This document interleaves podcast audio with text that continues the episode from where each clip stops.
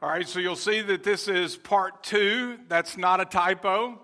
Uh, we're picking up where we left off a few weeks back. It's been a little while, but we're going to talk this morning about the future. We're going to talk about where I believe God is directing us as we move into the future uh, that He has planned for us at, at Wall Highway. But first, we're going to have a little fun. Are y'all up for a little fun? All right. You don't sound convinced, but we're going to do it anyway. All right, that's better. Okay, what do you see here? A duck or a rabbit? Depends on how you look at it, right? All right, let's look at the next one. What do you see here? Are you sure? Somebody said old lady. I'm, I'm going to get in trouble with this, but the name of this is My Wife and My Mother in Law. Again, uh, my mother in law may be watching. Vicky, I love you. You're great. I didn't name it that, uh, but it depends on how you look at it. You can see the old lady. How many of you see the old lady? All right, and how, do you, how many of you see the beautiful woman looking away? It depends on how you look at it. Some of you, it's going to take a while. You can look it up later. We got to move on, okay? All right, the next one. All right, are the lines straight or not? They are actually straight. They are straight. Yeah, you, you got to follow it all the way through, but they are straight. All right, it looks that way. It's an optical illusion. Okay, let's look at the next one. How many black dots do you see? They're not black. If you look at each individual dot, it's white, but in the peripheral, they look black. Kind of messes with your mind, doesn't it? Don't worry, we won't do too many of these. Everybody's head's going to be spinning in a few minutes. Okay, let's look at the next one. Okay, you got to focus on this one. Okay, look at the ball. Does it look like the background is moving? Okay, now look at the background. The truth is, it's not moving at all. It's a still picture. It just looks that way. Pretty neat, huh? All right, let's look at the next one. This is the last one. How many numbers do you see? What numbers do you see?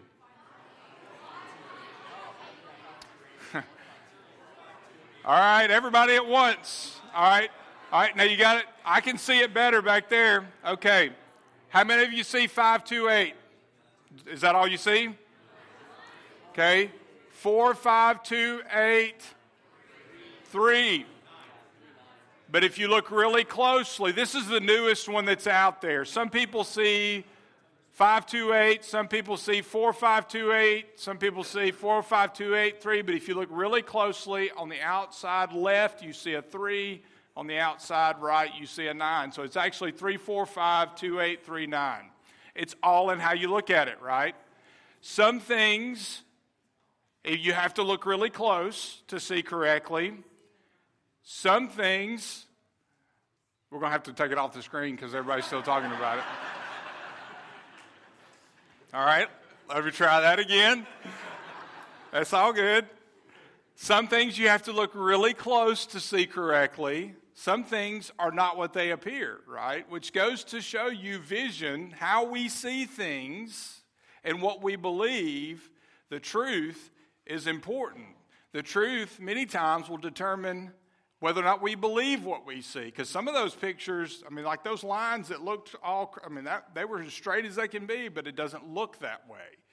Um, looks like that ball's rolling to me. I, I'm, I'm sorry to say, but it's not. I mean, you know, but what I know about the reality of what that picture is informs my mind, even if it defies what I see. But vision is important. I mean, but, but what we see is determined by what we know, and we have to know the truth in order to see things correctly. Vision is so vitally important. It's important in life, just walking around, being able to see so you don't stumble over things, but spiritually. As, as we follow God's will for our lives individually, as we follow God's will for this church, it is so important that what we see what we do is based on what he has revealed to us in his word. And that's what we want to talk about this morning. Everything that we're going to talk about is, is born, is grounded in what God says we are to be about as a church. And we're going to start just kind of reviewing our vision that we've, we, we talk about this every year. If you've been through the membership class, you've, you've heard this fairly recently. You should have a handout. You're going to have two items this morning. One is a handout that is, is the vision of Wall Highway Baptist Church. The other is sermon notes. And we're going to start just by reviewing that handout. I'm going to walk through this. I'm going to try not to go too fast, but I, you know, this is some of this is going to be familiar to most of you guys. But some of you may be visiting for the first time, or you haven't been here in a while, or, or maybe you've never heard this before. So we're going to walk through. It's a good idea ever so often just to kind of get on the same page with this stuff. So let's let's look at our vision. What we believe is the vision that God has given this church. We believe our vision statement is that we are to be a church that's actively connecting our world, the world around us and beyond to Christ and his people through intentional evangelism, dynamic worship, loving fellowship, personal discipleship, and caring ministry. Those are the, the things that biblical principles that make up who we are to be about, and that is the end goal. That's the favorable outcome. That's the definition of a vision, the favorable outcome, the end goal. That's what we want to be as a church. That's what we believe God has called us to be as a church. And so, years from now, whenever, when people uh, look at us and define us, we want, even if they can't verbalize all of that, we want those biblical principles to be apparent in the life of our church. So, that begs the question how do we get there? How do we reach that favorable outcome? And that's where the mission statement comes in. This, this, is, this is how we get there. First, though, let me, let me back up. Our, the scriptural basis for our vision is Acts 1 8. You will receive power when the Holy Spirit comes upon you. You will be my witnesses in Jerusalem, Judea, Samaria, and to the ends of the earth. I mean, that, that's the foundation for the vision, the ministry, reaching inside, outside, to the end of the ends of the nations, to the ends of the earth. And, and we define that this way. Our Jerusalem is Madison. Our Jerusalem is, is our immediate area, right? It is, it is our community, our friends, neighbors, co-workers, the people that we work with. Our Judea is our region. Jerusalem, then Judea. It is Harvest, Madison. Uh, it is Madison County. Athens, that's our region. That's we want to have an influence for Christ in our region. And then Samaria is the United States, North America. Um, that's, that's, our, that's, that's our Samaria, and we want to have a presence, be involved in spreading the gospel there and then to the ends of the earth. And that is what it says, the ends of the earth. And there are different ways we are involved in international missions, and we'll talk more about that as we move forward next week and, the, the last installment of this. But the way we accomplish this, that's the goal. The way we accomplish that is our mission, and our mission statement is simple it is that we desire to be a people and lead people to love God, love people, share Jesus, and make disciples. Uh, we that that's our guide. you know, if you use a GPS, if you're like me and have no sense of direction, you use your GPS often. I use mine you know, very often.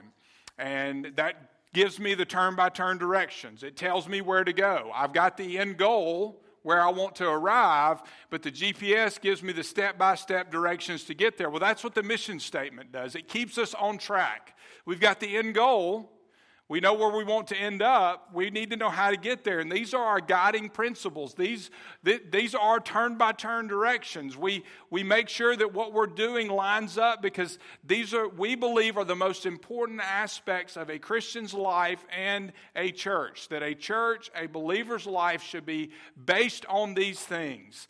But where do we get that? Well, our values speak to that as a church. What are our values? Well, we, we believe and stand on biblical authority and truth. What we do is defined by God's word. We receive direction. You know, if your vision's going to be correct, you got to know the truth, you got to know the reality, and this shows us the truth so that we can look at life the way that God wants us to see life, the way that He sees life, and see His direction in life. Because sometimes life contradicts the truth. Sometimes you're looking at that ball and it appears to be rolling when you know it's not. So you have to stand on the truth, even when it seems human uh, against human reasoning. So biblical authority and truth, a relationship with God, and this is important through Jesus Christ. There aren't many paths to God. There's one path. Jesus said, I'm the way, the truth, and the life. No man comes to the Father except through me. And we believe that. We believe that if someone is going to, to spend eternity with God in heaven, they have to receive forgiveness of sins through Jesus Christ, that He died on the cross, that He paid the price for sin that we could not pay. And the only way to be redeemed, the only way to be restored, is by putting our faith and trust in Jesus Christ and receiving the gift of salvation that only He can give. But once you do, you discover a life of meaning and purpose. You have eternal life. You are secure in the hands of God, and He will never let you go. And you, I don't know how anybody faces life without that security. When the world is rocked with everything we're seeing over the past several days uncertainty, fear we have a foundation in Christ. And we believe that. And everything that we do as a church is going to be based on what we believe about who God is and how we have a relationship with God through Jesus Christ. And we want others to discover what we've discovered the joy of knowing our Creator, the joy of experiencing eternal life. There's, we also believe in relationships with people. We were created for relationships. Now, some of you are introverts, some of you are extroverts, but guess what? God still wants you to have relationships with other people. Uh, we are built that way. We are hardwired to experience relationships and we need each other. We need to support one another. So we believe in that. We're going to encourage that. We believe in ministry excellence. We believe that if it's worth doing for the Lord, it's worth doing to the best of His ability. And we want what we do eh, to be done in an excellent manner. And that sometimes that means we may do less so that we can do more and we can do it better, better quality, give God everything that we have. We're not just going to fill up our calendar with stuff just to say we're doing something. We're going to filter what we do through this mission statement and the strategy that I'll talk about in a few moments. But we believe in ministry excellence and we believe in transforming our Jerusalem and beyond. We're going to start at home. If we don't start at home, it doesn't really matter what we do outside of our region, our area, our Jerusalem. So we want to make sure that we are transforming, doing what we can to share the gospel. Where do we get this? The biblical basis is first the great commandment. Jesus said, Love the Lord your God with all your heart, with all your soul, and with all your mind. When he was asked what the greatest commandment was, he said that, and then he said the second one is like it. You shall love your neighbor as yourself. On these two commandments hang the entire law and prophets. It's the fulfillment of the law. He is the fulfillment of the law. And, and that's where we get the first two aspects of our GPS, our mission statement love God, love the Lord with all your heart, soul, and mind, and love people. Love your neighbor as yourself. So those are the, the, the, greatest and, and close to it, next to it, second greatest commandment, then we should be about that. Wouldn't you agree? We want to be about those things. Well, we also base this, the second half of our, our mission statement on the Great Commission. commission. Uh, Jesus said, Go therefore, make disciples of all nations, baptizing them in the name of the Father, the Son, the Holy Spirit, teaching them to observe everything I've commanded you. That's discipleship. And he said, I'm with you always even to the end of the age. So we've established the first two love God, love people. This is where we get the second two share Jesus. We're sharing the gospel. We want to connect people to Christ. And then we make disciples, teaching them to observe everything that I've commanded you. So we don't want to just get a bunch of converts. That's great. We want that's that's Priority number one is to share Jesus. We want people to find a relationship with God through Jesus Christ, but we're not going to abandon them after that. We want to disciple them in the faith so they can grow to know God more each day, discover God's purpose for their life, and fulfill God's purpose for their life. And so, how do we know we're doing this? Our measures. How do we measure whether or not we're fulfilling our reaching our vision, headed in the right direction? Well, love, loving God, love the Lord your God with all your, your heart, soul, and mind. There are some things that will be evident in a believer's life if they're doing that. In the life of a church, it means I worship God with my life. It's not just what we do on Sunday morning, it's how I live. Is my lifestyle, is my life an, a fragrant offering of worship to God? Am I worshiping God with my life? A sacrifice of worship to God. It means that I study the Bible regularly. Doesn't mean you have to know all the Bible and have all the answers, but I'm committed to studying this book. I want to, this is God's revealed word. It is Him revealing Himself to me. And if I'm going to know Him, I've got to know this. And so I'm going to study God's word daily, spending time individually, but also in small groups, which we'll talk more about. It means I maintain a healthy prayer life. Um, if you're, you're like me, you struggle with attention span. My attention span is probably about, that's probably generous, about that long. And I've had to develop the discipline of praying because my mind tends to wander. Anybody else struggle with that?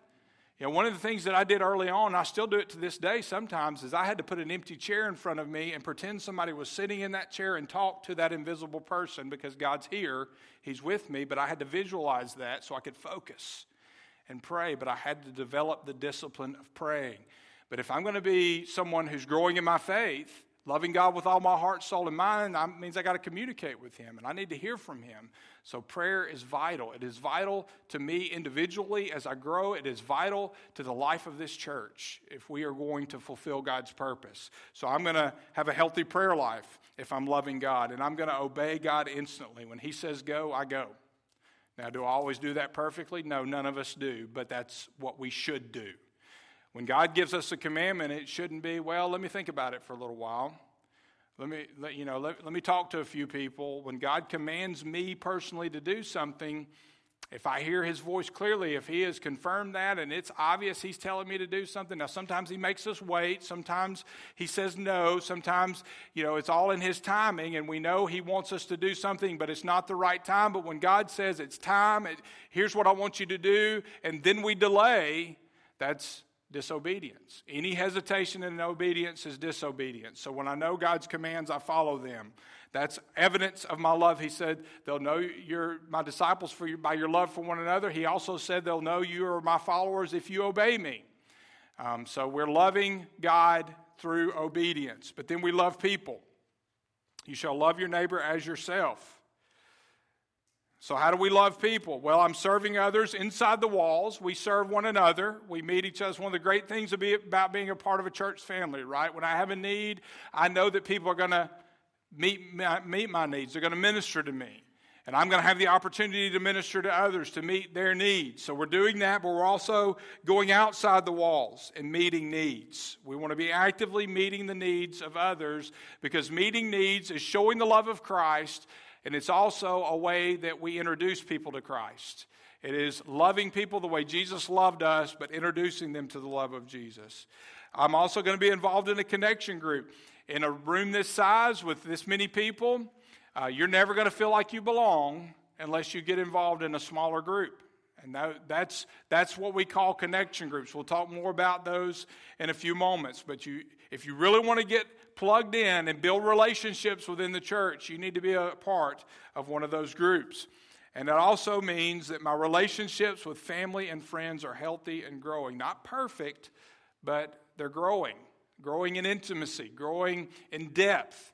These are all signs, ways we measure whether or not we're loving people. What about sharing Jesus? Go therefore and make disciples of all nations.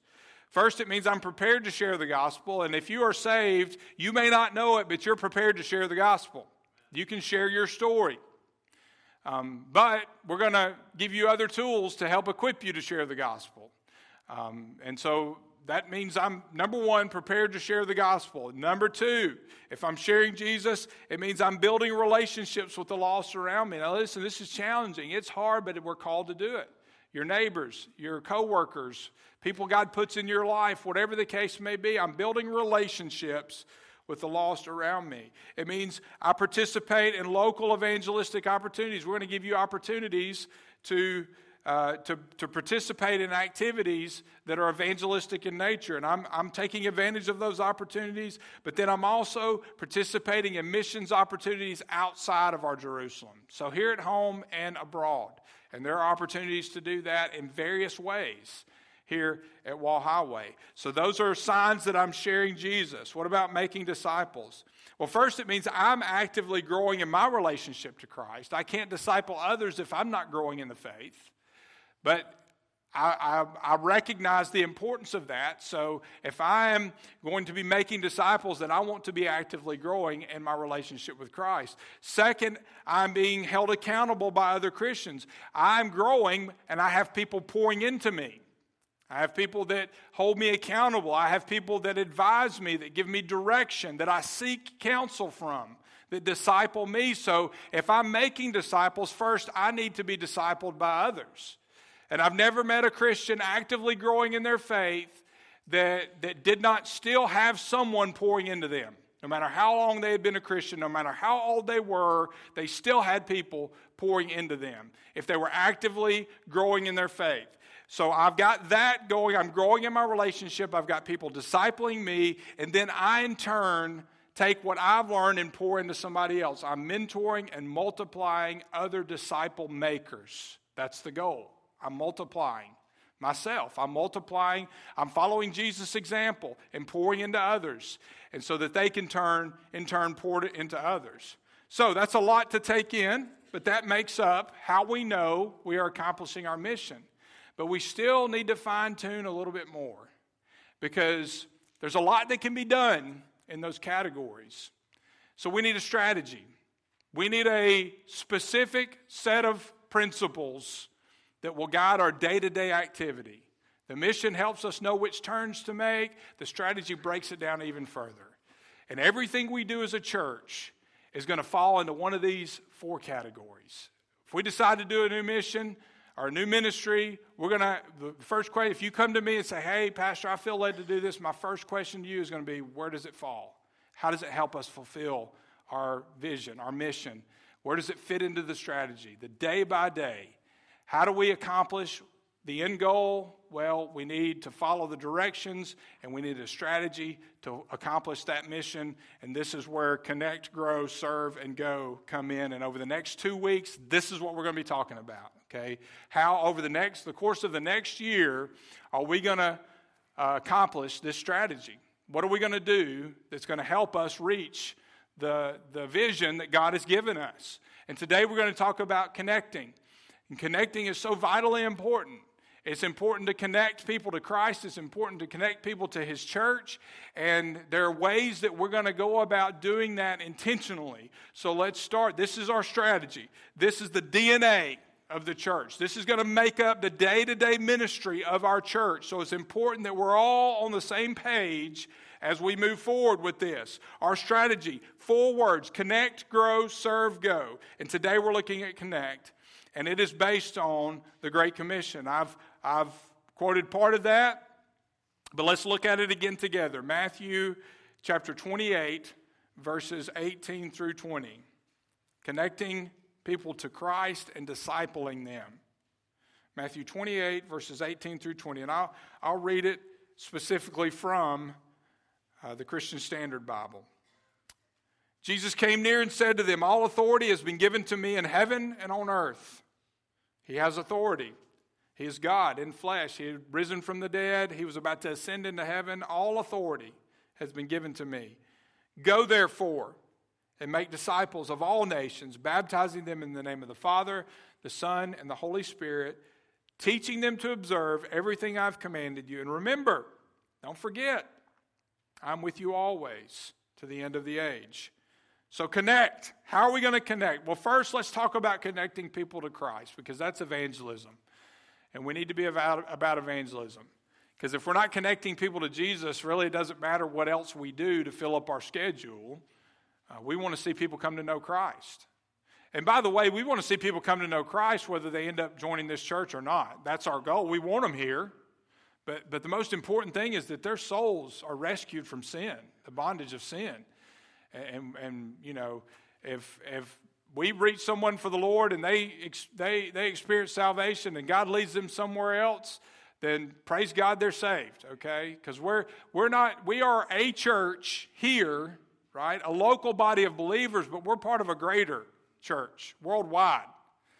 Um, you know, that, that's the amazing thing about being a part of the body of Christ is it doesn't matter. And, and as I've done different missions opportunities in different parts of the country, different parts of the world, it's amazing the unity that's shared because of the bond of the Holy Spirit.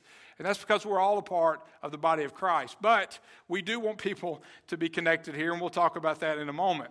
But we're connecting people to Christ first. Go and make disciples. That's evangelism. And evangelism, simply put, is sharing the good news. The good news about what? The good news of salvation. There's no greater news than that. It is the greatest news of all that we, lost in sin, without hope, no way to get out of sin, all of us have sinned and fallen short of God's glory. Jesus Christ became flesh, became man. God with us, Emmanuel. He lived a perfect, sinless life. He took on our sin. He died on the cross, paying the penalty for our sin so that you and I could be free from sin and experience eternal life. That is good news. That's great news. It's the best news, and we want to share that. So we're sharing the good news. You know, so uh, the, the church is a mystery.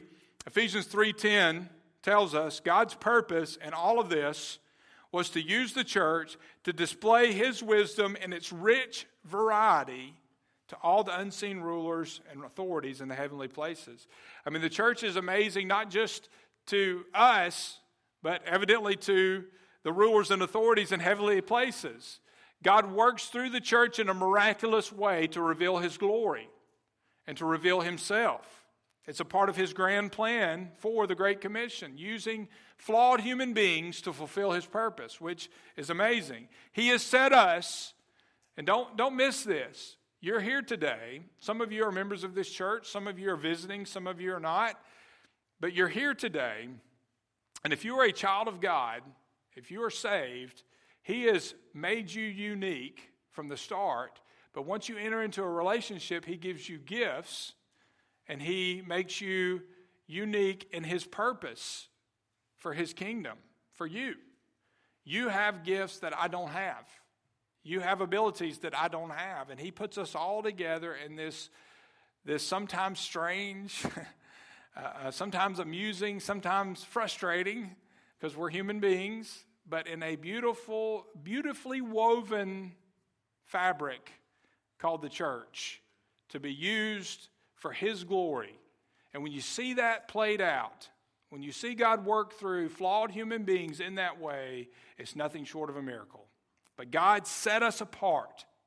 He set you apart, He set me apart to carry His message of salvation to the lost. He doesn't need us. Creation declares His glory. He's God. He doesn't, but He chooses to use us. He set us apart. And Paul tells us in Romans 10, verses 13 and 14 For everyone who calls on the name of the Lord will be saved. How then can they call on him they have not heard, believed in? And how can they believe without hearing about him? And how can they hear without a preacher? Well, God's God. He can do whatever he wants. So why is Paul asking this? Why, how, you know, if God could reveal himself, which he could, without any of us. Why is Paul asking, how can they hear without a preacher? Because God designed it to be this way. He didn't have to, He designed it to include you and me in this process, to be the preachers. He's not just talking about people in my position. In this case, we're all preachers, we're all heralds declaring the gospel. And so the call is for all of us. And here's our goal we seek to introduce people to a personal relationship with Jesus Christ and a personal relationship with our church. Because first, we, we know they people need to be saved, but we also know that we'll never reach our full potential as believers unless we're surrounded by other people who will pour into us and disciple us and hold us accountable and give us the opportunity to do the same for others. Connecting people to Christ and His church, that's part of our vision. And we evangelize on a congregational level there are things we do as a church to draw people here, to reach out beyond the walls of this church, and we want people to do this on a personal level. So, how are we going to do that this year? Well, we are going to focus on equipping you and challenging you to live on mission wherever you're planted. We should be doing that anyway. But we, as a staff, as we prayed through this, as we as we sought the Lord in how we could do this more effectively, we all felt uh, the call to, to do more to equip you to do that. And one of the places we're starting, we've already started this, kind of working from behind a little bit, but that's okay because we've already accomplished part of this, is, is evangelistic training. We've gone through, the Gideons have a great new evangelistic training program that they've really just started, and we got to be uh, in on not really the beginning, but not long after the beginning. Um, it's called Conversations, and what I love about this is that it, you know, that you've got a story, I've got a story. I can share my testimony. I don't need to be trained to do that, but this get this training is so very practical and it gives you it equips you to be able to take regular conversations which we have every day and look for ways to take those conversations and, and make them gospel centered conversations. To, to take advantage because you probably don't even realize how many opportunities you have in an average conversation to make that about spiritual things, to take that and turn that into a gospel conversation. And this, this training gives you, it, it, wakes you up to those things and gives you practical ways, specific things to look for, specific questions to ask that just, it, it makes you more confident. That's all any evangelism, explosion, faith, all of those things, all great and used effectively at different times. You know why they were so effective? Because it gave people confidence to share the gospel. The gospel hasn't changed. And the call hasn't changed. I mean, they I, Paul didn't have EE I mean, yet he still effectively shared the gospel. We need, most people just need the confidence to do it. And that's what this does. It's another way, but it's a great way because this is what we need to be doing. Is, is looking for opportunities in everyday relationships, everyday conversations to do that. We started with our connection group leaders a few weeks ago. Uh, most of our adult and student connection group leaders went through this. And we intentionally started with our connection group leaders because we want this to filter down, but we're going to offer other training opportunities. My goal, my hope, is that by starting with our connection group leaders, that's the beginning of equipping connection group members. And then the leaders, other leaders in the church, we're going to, we're going to continue to offer this whenever we can at, at different times. We're going to do a few of these so that hopefully by the end, the majority, if not all of our congregations gone through this. This is just one of the things we're going to do to help you live missionally because here's, here's the way it, when we meet here every sunday there are great things that go on in this building and we're going to continue to have different ministry opportunities but we want to be sending missionaries out to different communities and th- that's you that's me I mean, mandy and i've been burdened about this and, and, and we know god's called us to be missionaries in our community and, and that, that's something that we're burdened with. And, and we're hoping that we as a church family will be burdened by this and, and will grow missionaries and multiply missionaries in communities. That's what we want to happen. I believe that's what God wants to happen. And one of the ways we're going to help you do that is through that and other, other intentional uh, equipping tools through the year. You know, we're going to make it easy for you too. I mean, you know, it's hard to be a missionary surrounded by lost people, but we're going to make it easier too. We're going to be doing things as a church. Other other goals. Uh, we want you to be a missionary in your community. So, one of the easy things you can do. You never know what you'll come upon. I found this out doing this in my neighborhood. I've found myself in some interesting conversations um, doing this by myself. We do it as a family too, have done it. Neighborhood prayer walks, something you can do. I mean, we'll, we'll have times where we encourage that church wide, but you can do this anytime. If you want to make a difference in your community, start by bathing your community in prayer. Just walk your neighborhood. And, and you can have an agenda of what to pray for, but I, I enjoy it when I've done it, and I just, you know, I may have an agenda, but I may notice something out, I may see toys out in the yard where they have family, they have kids. I'm going to start praying for those kids. I'm going to pray for whatever school they're going to or however they're being educated, their, their parents. I mean, whatever the case may be, just being, looking at your neighborhood, being sensitive to the Holy Spirit, and praying as you walk through your neighborhood. There's something about that. And I've found, and I think Mandy would agree with me, eh, as, as we have done that, as we've walked our neighborhood, sometimes praying, sometimes not, it's given us a greater affection for our, our community. Um, and, and looking at people through the Lord's eyes gives you a little bit different perspective. And so that's a great place to start. So we're going to be encouraging that. And that's something you can do every day. You don't have to wait for us to do that as a church, do it whenever. Uh, we're also going to be uh, just in our community. If y'all look, if, when you leave, if you look out back here, if you haven't noticed, there are houses going up like I could almost throw a rock and hit one of them. And, and this is something we've been taught. We've been waiting for this community to get done. We're going to uh, we're going to deliver welcome packets, and we'll have a team that organizes this. But this is just one thing that we're going to do. And just say, hey, thank, welcome to the community. We're right, we're right next, literally right next door if you need us. You know, just an easy way to introduce people to our church. But here's something that's a little more challenging. I'm going to encourage you, all of us, to do this in our neighborhoods. There may be four or five people right around your house that you could just take a little gift basket to. And we can supply that as a church, and we'll do some sort of campaign, you know, to, to, um, to emphasize that. We'll give you material to go in that. Maybe that vision handout, it may just be that little bitty handout with the QR code on it, something that identifies who we are, but you could take that to your neighbor filled with goodies, right? Whatever. And we'll have suggestions for all of that. We'll have a team that's that's helping to prepare those things, but that's something you could do to your neighbors. And we're going to be encouraging that and emphasizing that. Just gift baskets, bags for your neighbors. Here's something you could do and I encourage you to do. If your neighborhood has a Facebook page, some of you already know they do because you're in it. Um, and not to make you feel guilty, but when was the last time you posted something that was going on here? Some of you may, and you, that's great. What if, what if my neighborhood doesn't have a Facebook page? Well, who's stopping you from creating one? Create one. You know, if you get, you got to get to know your neighbors to invite them, right? But you know, any type of, you know, if, if we're going to be be stuck with social media with all its challenges, let's use it for the kingdom. I mean, it can be a great tool. It can be a nuisance, I know, but it can be a great tool to reach people. So use it. You know, your, your neighbors are connected, so figure out a way to start or be a part of your, your Facebook, your neighborhood group, and, and advertise things that are going on that would apply to the, the people around you. Um, we're also going to have church hosted ministries, activities. We're going to continue to do that and have specific times where the goal is to draw people here, um, to introduce them first to Christ, but also to us, to, to God's people, to build relationships with people. And there are different ways that we're going to do that. Just a couple of examples. And these aren't the only ways, but this is just kind of give you an idea. Uh, we're going to have a children's Easter celebration here in just a few weeks. Um, we're going to have a time of fellowship, a meal. Great opportunity for you to invite somebody.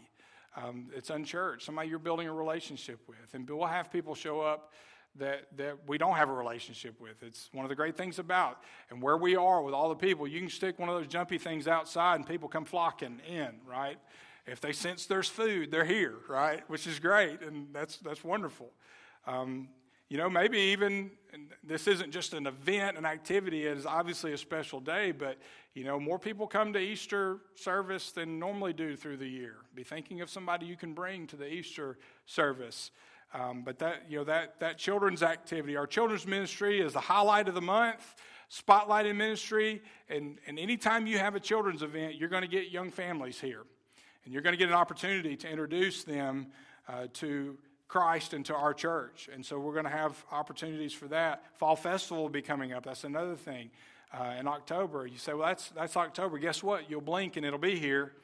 And, and that, you, you talk about people coming out of the woodworks. I mean, they just, all over the community come. It's an opportunity to connect to our community right here. We don't even have to leave, they come right here. Um, you know, used to, you could have a seven day revival and people would show up. That doesn't happen anymore. People don't just come. They got too many things going on. But I tell you, vacation Bible school and, and, and fall festival and different children's activities, people still come for that. They'll show up for those things. It's a great opportunity that we don't want to miss. Missions market's coming up. Um, and you say, we're raising money for missions. Yeah, but if you were here last week, you, you saw, as I did, there were people from all over the community that showed up for that. You know, people will come to things like that. Even if they don't go to church, they'll come to things like that for whatever reason. And so that's an opportunity, and we're going to be more intentional about connecting with those people. Um, we'll have our missions tables, our missions booths, but we want to make sure we make a connection with them while they're here. Events like that. Um, uh, one of the things our students did uh, and, and are planning to start again on Sunday afternoons last year, Caleb had activities where students could come, whether it was uh, ultimate frisbee, am I saying that right? Ultimate frisbee or, or whatever. you know, uh, frisbee golf, you know, what, uh, just whatever activities they had so that the students could bring uh, friends to that and, and very effective. We're going to be doing things like that. Our students will be doing things like that. And I'm not even sure I'm allowed to mention this yet, so if I'm not, Mike Abbott, I'm not sure if he's still, forgive me if I'm not, but one of the things that, that Mike and I did confirm on the calendar it is confirmed. Okay, I probably should have talked to you before about this, but we're going to have. How many of you came to the? Remind me of the name of the jazz band. It's the Rock, Rocket City Jazz Orchestra. How many of you came to their rehearsal at Christmas? Was that not fantastic? Well, guess what? They've agreed to do a concert for us the week after, the Friday after Easter. Now it's going to be a leisurely, fun, and they're good, by the way. If you didn't, but that's something you could invite somebody to. Very neutral, you know, a great way to introduce somebody, just a, a fun night, and things like that. You know, that, that's, that's something we're going to be, be able to do where you, you could invite somebody, maybe even somebody that's not real high on church. You could come enjoy some good music and, hey, let's build a relationship. And let's introduce them to our church family um, different things like that. And so, you know, those are just a few, just to kind of give you an idea. But we want to actively be connecting people to Christ and whatever, whatever tool, as long as it doesn't contradict Scripture, hear that, as long as it doesn't contradict Scripture, whatever tool we can use to do that, we'll do it.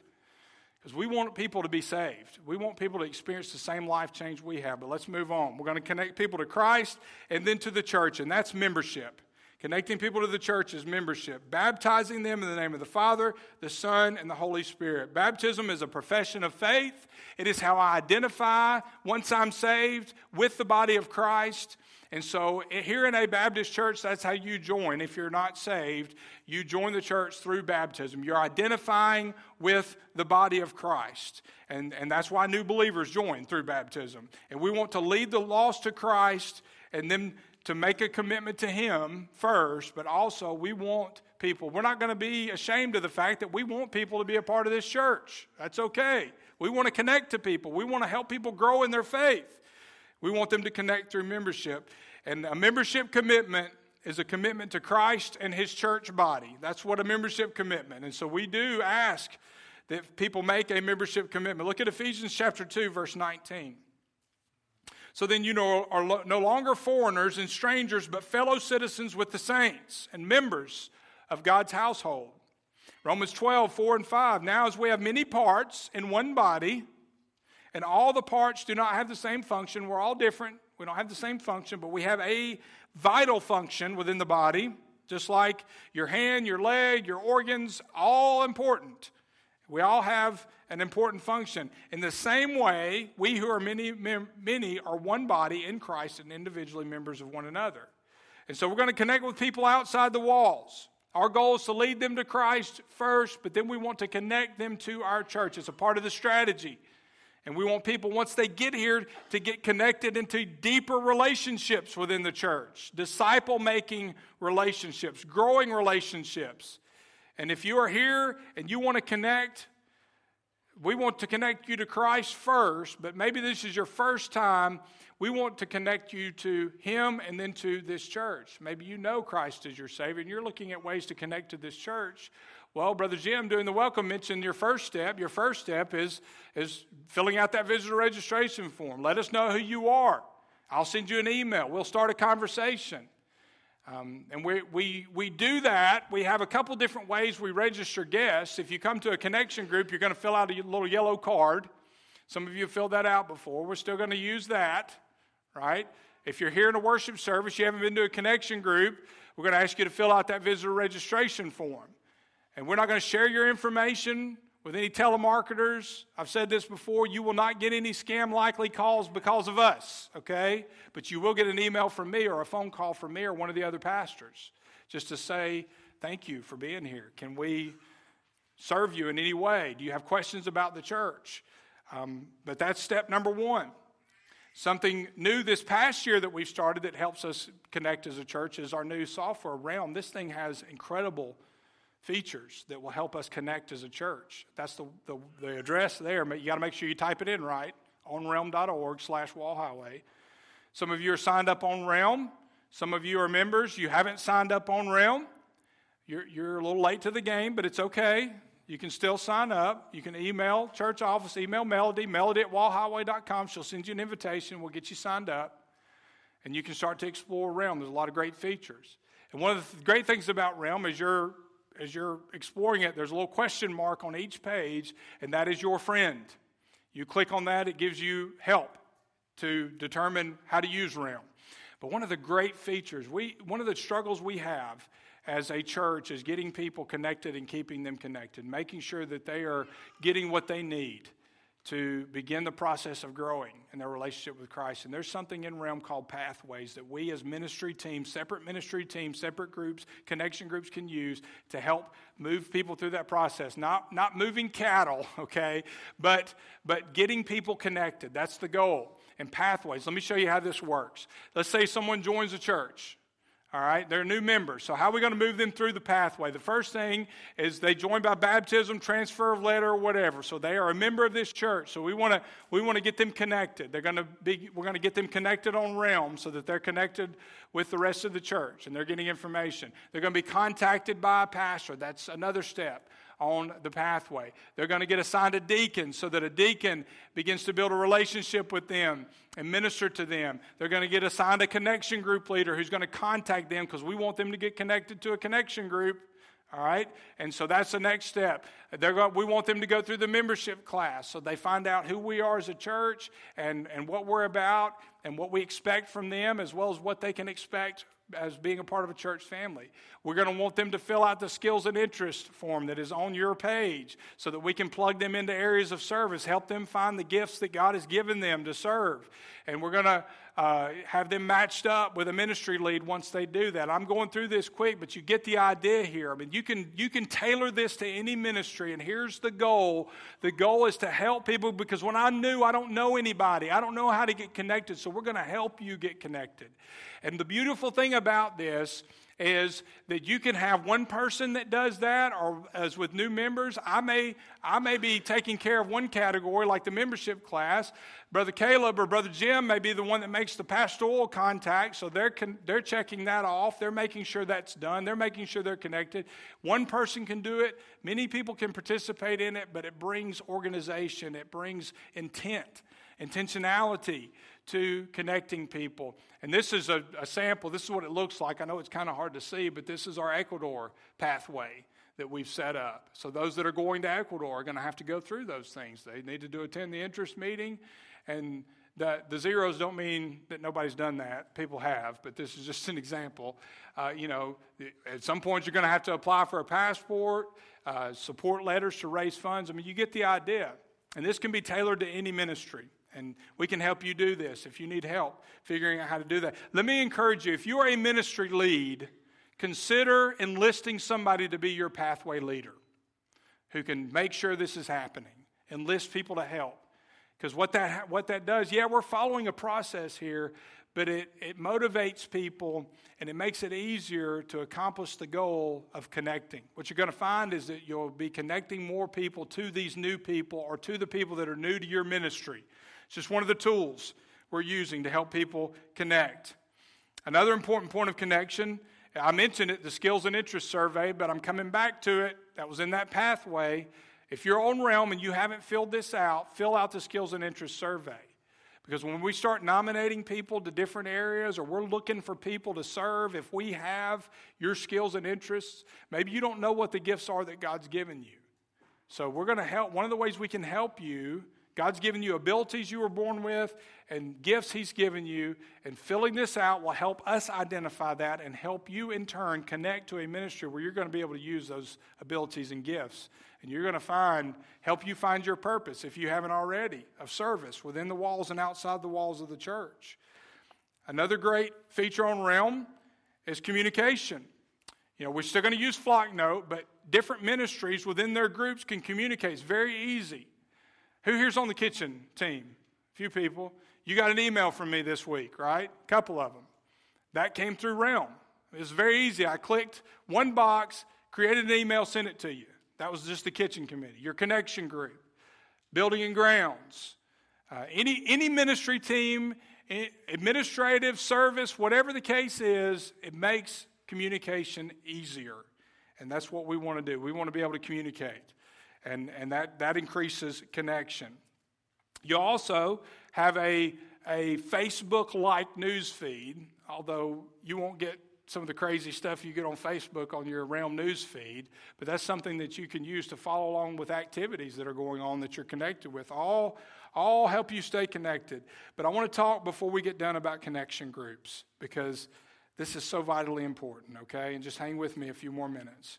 Teaching them to observe everything that I've commanded you. Connection groups, this is one of the areas that I have to stress discipleship, ministry, fellowship, evangelism. I mean, you're going to be ministered. That, that's kind of like the church within the church, right? You've got to be connected to a connection group if you're really going to be connected to a church.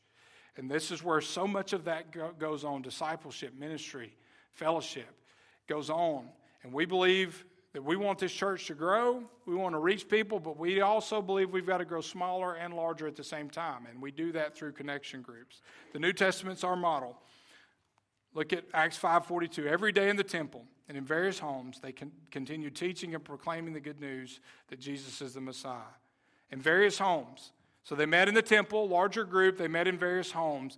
Our version of that is connection groups. Yes, they happen on campus. We've got a few home studies going on, but primarily here on campus, but the purpose is the same. It's small groups where we share life together and we study God's word together. We build relationships, we minister to one another. We hold each other accountable. Discipleship relationships are formed. And iron sharpens iron, Proverbs 27 17. We sharpen each other.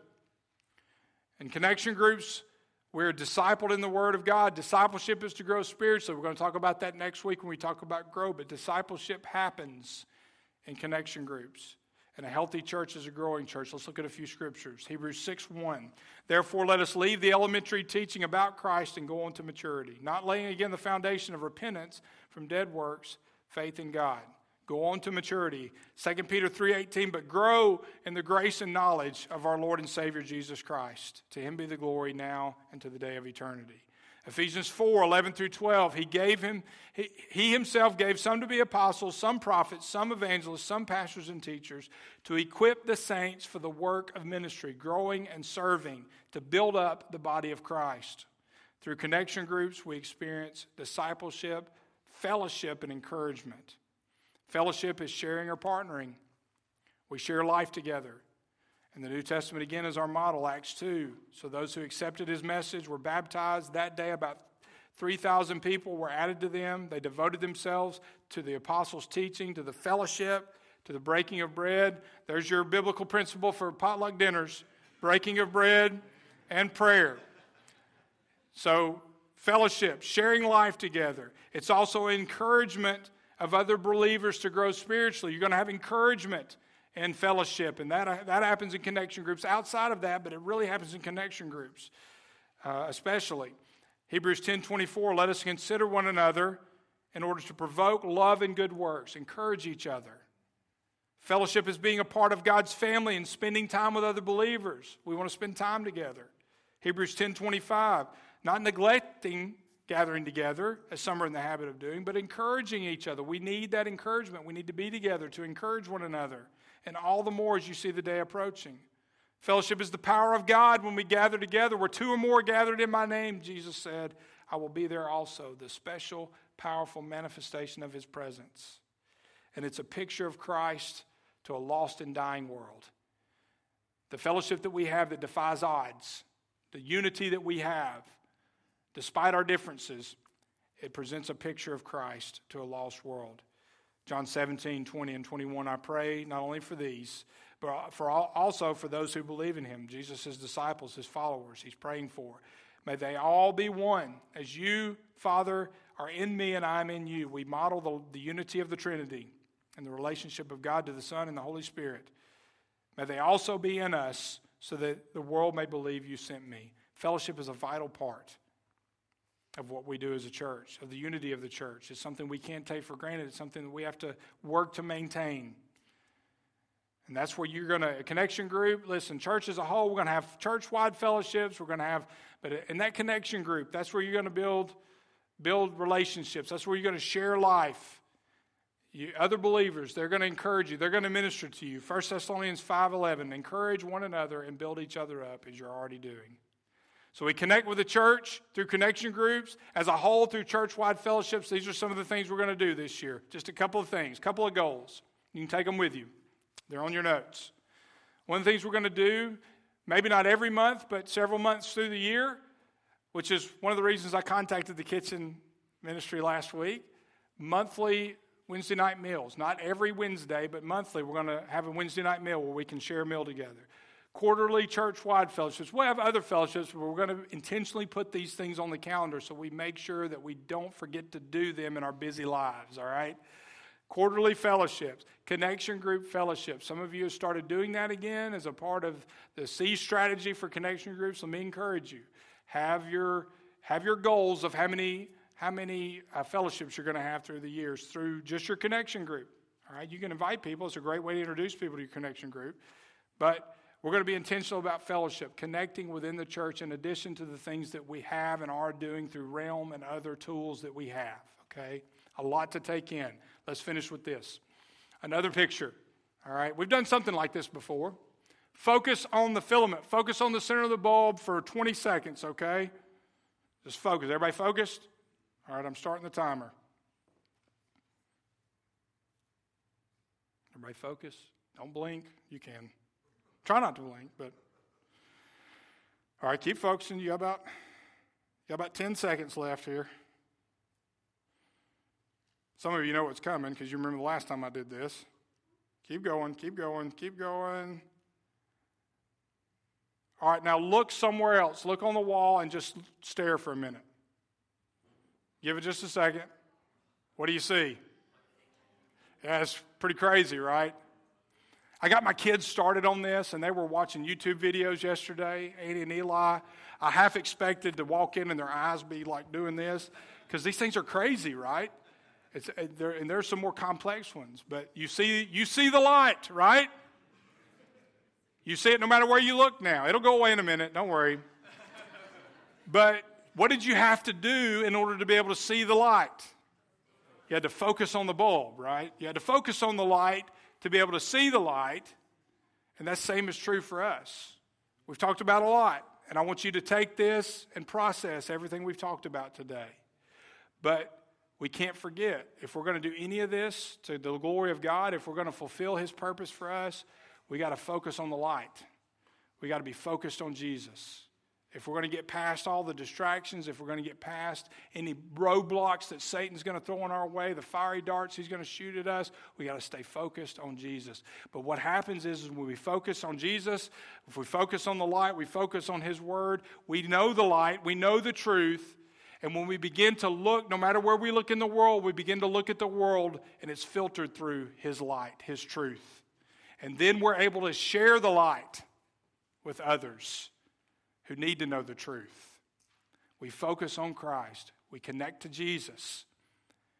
And yes, salvation is a one time thing. You're saved, but then you connect daily. We stay connected to Christ. And then we connect to each other because we need each other. We need encouragement. And one of the main, the most important things we can do to stay connected as a church family is to stay focused on Jesus Christ. If we're focused on Him, if we're obeying Him, if we're growing in Him, we will come together as a church and we will stay together because it's not up to us. His strength, His power.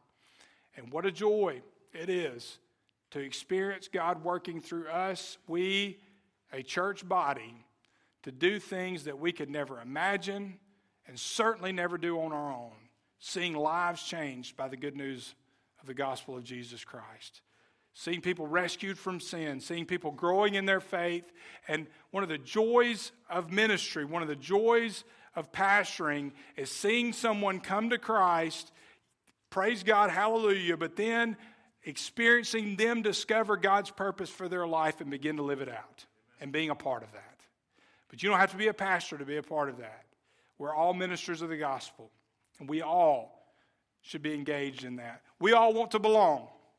Doesn't matter who you are, where you come from, what your background is, introvert, extrovert, deep down, we are hardwired to belong. And here's the great thing about the church the family of God. If you believe, you belong. If you believe in Jesus Christ, then you belong in this family. Let's pray together. Father, thank you for giving us a place to belong, for making us a part of your family, for redeeming us, setting us free from sin, giving us the opportunity to be reconciled to the Father, to you through your Son, Jesus Christ.